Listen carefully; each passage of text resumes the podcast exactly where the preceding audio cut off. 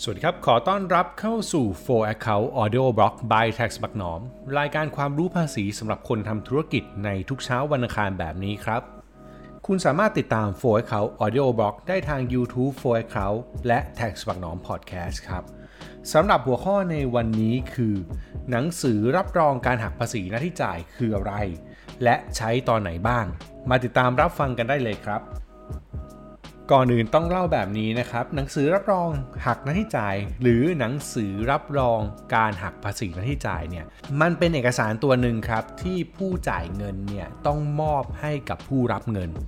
ทุกครั้งที่มีการจ่ายเงินออกไปนะครับ และต้องหักภาษีหน้าที่จ่ายไว้ ผู้จ่ายเงินมีหน้าที่ออกเอกสารตัวนี้ให้กับผู้รับเงิน เพื่อเป็นหลักฐานว่าได้มีการหักภาษีไว้เรียบร้อยแล้ว ขอย้อนไปอธิบายความหมายของภาษีหักหน้าที่จ่ายนิดหนึ่งนะครับ ภาษีหักหน้าที่จ่ายเนี่ยพูดให้ง่ายมันคือภาษีตัวหนึ่งที่ผู้จ่ายเงินมีหน้าที่หักไว้ครับหักไว้เนี่ยเพื่อเอาไปนำส่งให้กับกรมสรรพากร แต่ทางฝั่งผู้รับเงินเนี่ยถ้าไม่มีหลักฐานตัวเอกสารหรือหนังสือรับรองการหักภาษีให้จ่ายเนี่ย ก็เป็นไปได้ว่าเขาอาจจะไม่รู้ว่าถูกหักภาษีไว้เท่าไหร่ หรือเขาไม่มีหลักฐานไปยืนยัน ถ้าเกิดเขาต้องยื่นขอคืนภาษีกรมสรรพากร เพราะภาษีหักหน้าที่จ่ายตัวนี้เนี่ยมันเป็นภาษีที่หักไว้ล่วงหน้าเฉยๆ เมื่อหักไว้มันแปลว่า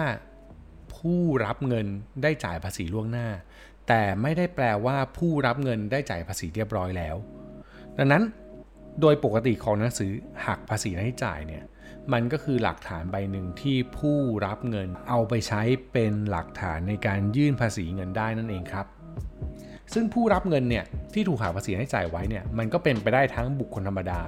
คือคนทั่วไปอย่างเรา หรือนิติบุคคล บริษัทห้างหุ้นส่วนขึ้นอยู่กับว่ากฎหมายกำหนดให้หักภาษีให้จ่ายใครไว้เท่าไหร่ และอัตราไหนครับทีนี้ถ้าพูดในเรื่องของหนังสือรับรองการหักภาษีให้จ่ายเนี่ยมันก็จะมีข้อกำหนด บางเรื่องนะฮะที่ต้องรู้ไว้ครับ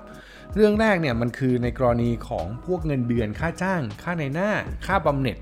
หรือพูดง่ายคือเงินได้ประเภทที่ 1 และประเภทที่ 2 เนี่ยเมื่อมีการจ่ายเนี่ยต้องออกหนังสือรับรองการหักภาษีรายจ่ายภายในวันที่ 15 กุมภาพันธ์ของปีที่ถัดจากปีที่มีการหักภาษีรายจ่าย ยกตัวอย่างง่ายๆกันครับ เพื่อไม่ให้สับสนก็คือ ผมเป็นมนุษย์เงินเดือนทำงานอยู่ที่บริษัทโฟร์เขารายได้ทั้งปีของผมเนี่ย โฟร์เขาจะหักภาษีให้จ่ายไว้ตามเงินเดือนในแต่ละเดือนถูกไหมครับ แต่โฟร์เขาเนี่ยมีหน้าที่มอบเอกสารหนังสือการหักภาษีให้จ่ายให้ผมเนี่ยของปีที่ผ่านมาภายในวันที่ 15 กุมภาพันธ์ของปีถัดไป เช่นถ้าเป็นปี 2562 เขาก็ต้องให้หนังสือรับรองการหักภาษีให้จ่ายทั้งปี ที่เป็นยอดสรุปว่าผมมีรายได้จากบริษัทนี้เท่าไหร่ และถูกหักภาษีไว้เท่าไหร่เนี่ยให้กับผมภายในวันที่ 15 กุมภาพันธ์ ปี 2563 นั่นเองครับ แต่ถ้าเป็นกรณีจ่ายเงินได้อื่น เช่นค่าเช่าค่าบริการขนส่งโฆษณาที่เราคุ้นเคยกันเนี่ยนะครับ การออกหนังสือรับรองภาษีหักหน้าที่จ่ายเนี่ยต้องออกทันทีทุกครั้งที่มีการหักหน้าที่จ่ายไว้ครับ ดังนั้นอย่าลืมขอหนังสือรับรองตัวนี้ไว้ด้วยนะครับ ทีนี้เรามาดูข้อกฎหมายเพิ่มเติมของการจัดทำหนังสือรับรองภาษีหักหน้าที่จ่ายกันบ้างนะครับ กฎหมายเนี่ยเขาก็บอกไว้ว่าต้องทำเป็นภาษาไทยหรือภาษาอังกฤษ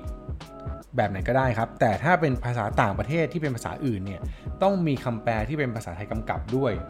ส่วนตัวเลขเนี่ยสามารถใช้ทั้งเลขไทยและก็เลขอาราบิกนะครับแต่ว่าโดยคำแนะนำของผมเนี่ยอยากแนะนำให้ใช้เลขอาราบิกมากกว่า เพราะว่ามันอ่านแล้วเข้าใจง่ายมากกว่าเลขไทยนะฮะวันที่เขียนเลข 4 อะไรแบบนี้เลข 5 มันงงๆว่าไม่รู้เป็นเลขอะไร ดังนั้น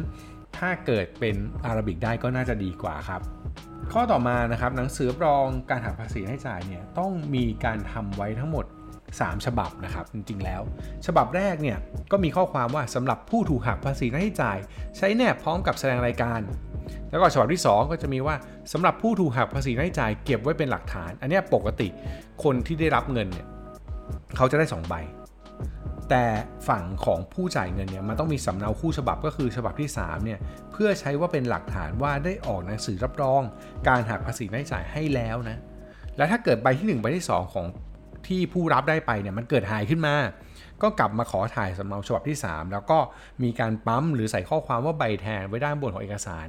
รวมถึงมีการลงลายมือชื่อของผู้ออกใบแทนก็คือผู้จ่ายเงินเนี่ยนะครับ ให้เป็นหลักฐานไว้ก็สามารถทำได้ ดังนั้นสรุปทีทั้ง 3 ฉบับ ฉบับที่ 1 กับฉบับที่2เนี่ยจะมอบให้กับผู้รับเงิน ใครเคยได้เนี่ยจะเห็นว่าตัวเองเคยได้ 2 ฉบับ หลายคนจะงงว่าให้มาทำไมนะครับคำตอบก็คือมันต่างกันนะฮะให้ใช้แนบพร้อมกับแสดงรายการกับเก็บไว้เป็นหลักฐาน แต่ฉบับที่3เนี่ยทางผู้จ่ายเงินต้องมีการเก็บสำเนาคู่ฉบับไว้เป็นหลักฐานด้วยเผื่อว่ามีปัญหา หรือว่าผู้รับเงินเขาทำหายไปเขาจะมาขอใบแทนเนี่ยเขาก็มาขอได้ จริงๆ แล้วมันก็ฟังแปลกๆกันนะครับ เพราะว่าผู้รับเงินเนี่ยได้ไป 2 ฉบับ ในขณะที่ผู้จ่ายเงินมีฉบับเดียว แต่คนทำหายมักจะเป็นผู้รับเงินครับ ก็เป็นเรื่องที่เกิดขึ้นได้ประจำนะฮะ สิ่งที่ต้องระบุนะครับ ข้อต่อมาครับ สิ่งที่ต้องระบุในหนังสือรับรองการหักภาษีรายจ่าย ก็คือประเภทของเงินได้พึงประเมินที่ถูกหักภาษีรายจ่าย หลายคนหลายครั้งอาจจะเข้าใจผิดว่าเลขข้อคือประเภทเงินได้พึงประเมิน ซึ่งจริง ๆ ไม่ใช่นะครับ จริง ๆ แล้วมันต้องอยู่ที่ประเภทของการทำงานนั้น ดังนั้นถ้าคุณเป็นผู้รับเงินแล้วฟัง audio blog อันนี้ก็อย่าลืมฮะไปดูด้วยว่า เฮ้ยเงินได้ที่เขาระบุไว้เนี่ยเขาได้ระบุไว้ชัดเจนหรือเปล่า หรือถ้าเขาไม่ระบุเนี่ยพอจะถามเขาได้ไหมว่า อันเนี้ยหักเราในฐานะเงินได้อะไร เพื่อที่ผู้รับเงินจะได้ไปยื่นเงินได้อย่างถูกต้องนะครับข้อต่อมาครับในกรณีที่ออกหนังสือรับรองหักภาษีรายจ่ายเนี่ยของเงินเดือนนะฮะ กรณีที่เป็นเงินเดือนเช่นเงินได้ประเภทที่1เนี่ยแล้วมันมีเรื่องของกองทุนสำรองเลี้ยงชีพนะครับกองทุนประกันสังคม กองทุนบำเหน็จบำนาญข้าราชการต่างๆ หรือสงเคราะห์ครูเอกชนทั้งหลายเนี่ยตัวที่ระบุได้เนี่ยมันจะมีใบระบุที่ระบุได้เลยว่า มีเงินนำส่งเข้ากองทุนพวกนี้เท่าไหร่ ในหนังสือรับรองการหักภาษีให้จ่าย หรือรวมถึงประกันสังคมด้วยเนาะก็ระบุไว้ครบถ้วนเลยครึ่งถ้าใครแบบเป็นพวก ทำงานเป็นมนุษย์เงินเดือนอย่างเดียวครับ ใบที่เขาได้เนี่ยก็คือใบนั้นใบเดียวเนี่ยยื่นภาษีได้เลย เพราะว่าเขาจะรู้ว่าเขามีรายได้เท่าไหร่ ถูกหักภาษีไปเท่าไหร่ มีกองทุนสำรองเลี้ยงชีพในปีนั้นเท่าไหร่ แล้วก็มีประกันสังคมเท่าไหร่ ตรงนี้ใช้ได้เรียบร้อยเลยสบายเลยนะครับ ข้อสุดท้ายครับก็คือ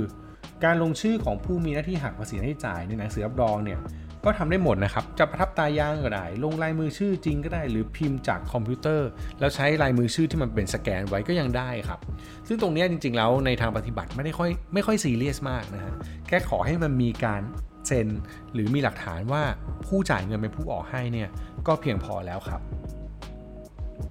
อีกประเด็นหนึ่งที่อยากฝากไว้ครับหนังสือตัวนี้เนี่ยสามารถเขียนให้ก็ได้หรือพิมพ์ให้ก็ได้นะครับ ไม่ได้มีปัญหาอะไรเลย แล้วก็ต้องติ๊ก ในวิธีการหักรายจ่ายด้วยว่าเป็นหักรายจ่ายธรรมดา